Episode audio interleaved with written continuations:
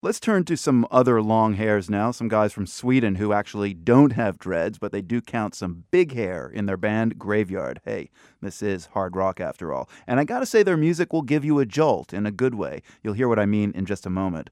The band's drummer is Axel Sjoberg, and he's the one who's responsible for the essence of Graveyard's jolt. Physically, Sjoberg says rock drumming is a tough gig. Well, I guess it exhausts me because it's uh, quite. Uh energy draining to play live, but it's also fun. You say it's exhausting. I've heard that uh, rock drummers burn more calories on the job than any artistic occupation. How do you stay fit? Well, I guess I don't. Maybe when I go home from a tour, you could say I'm fit, but then uh, unfortunately, when you stay at home, you lose that quite fast. So now my body's aching and I've got blistered hands, but I'll be all right in a week, I guess. I can surely understand. Well, let's uh, let our listeners in on, on what I'm understanding. We'll listen to An Industry of Murder.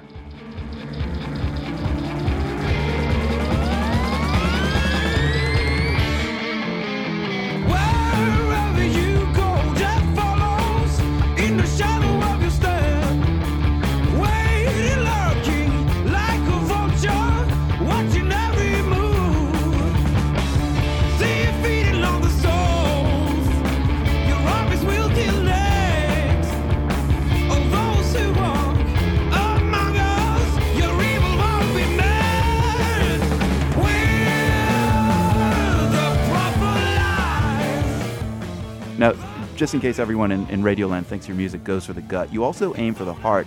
And just kind of studying your CD, Lights Out, you've got some interesting sequencing of songs. It's not all in your face, kind of hard driving rock. For example, after that song, An Industry of Murder, you put on the brakes and head into this down tempo tune, slow motion countdown. How studious were you about shaking things up and not just pursuing this constant fast beat?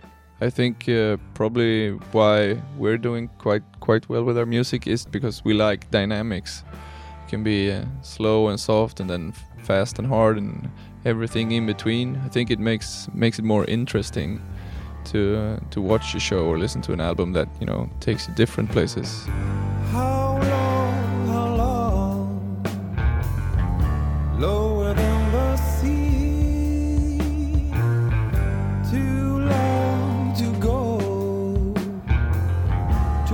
To even try to reach. And don't you even try to let it go. Four of you in the band, and you all share songwriting credits. It's often hard for musicians to answer this question, but is songwriting really a group endeavor? How do you write your songs? It's very different from song to song, but I think in the long run, it's uh, wise to to share everything because mm. uh, you're probably much better friends than if you see you know one guy getting rich uh, and the other guys you know still trying to uh, get enough money to pay rent. Right. You know hard rock i think it may surprise some listeners in this country that uh, hard rock is, is so adored uh, in sweden but it, it's kind of adored across northern europe. What, why do so many northern europeans love hard rock? Is it that angry viking thing?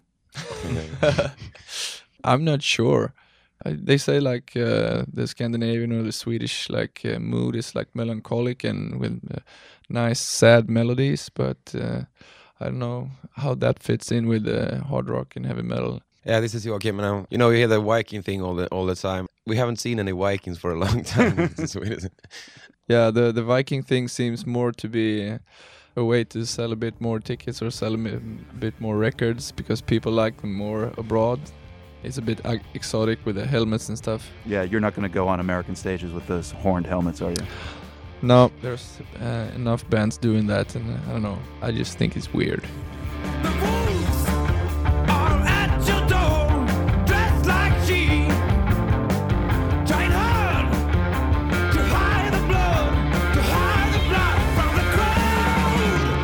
Axel Sjoberg, drummer for the Swedish group Graveyard and vocalist Joakim Nilsson chimed in briefly at the end there. The band is in the middle of a U.S. tour right now. Listening to this, I feel I'm speeding down the New Jersey Turnpike in a Camaro with a bunch of Swedes. That's weird, too.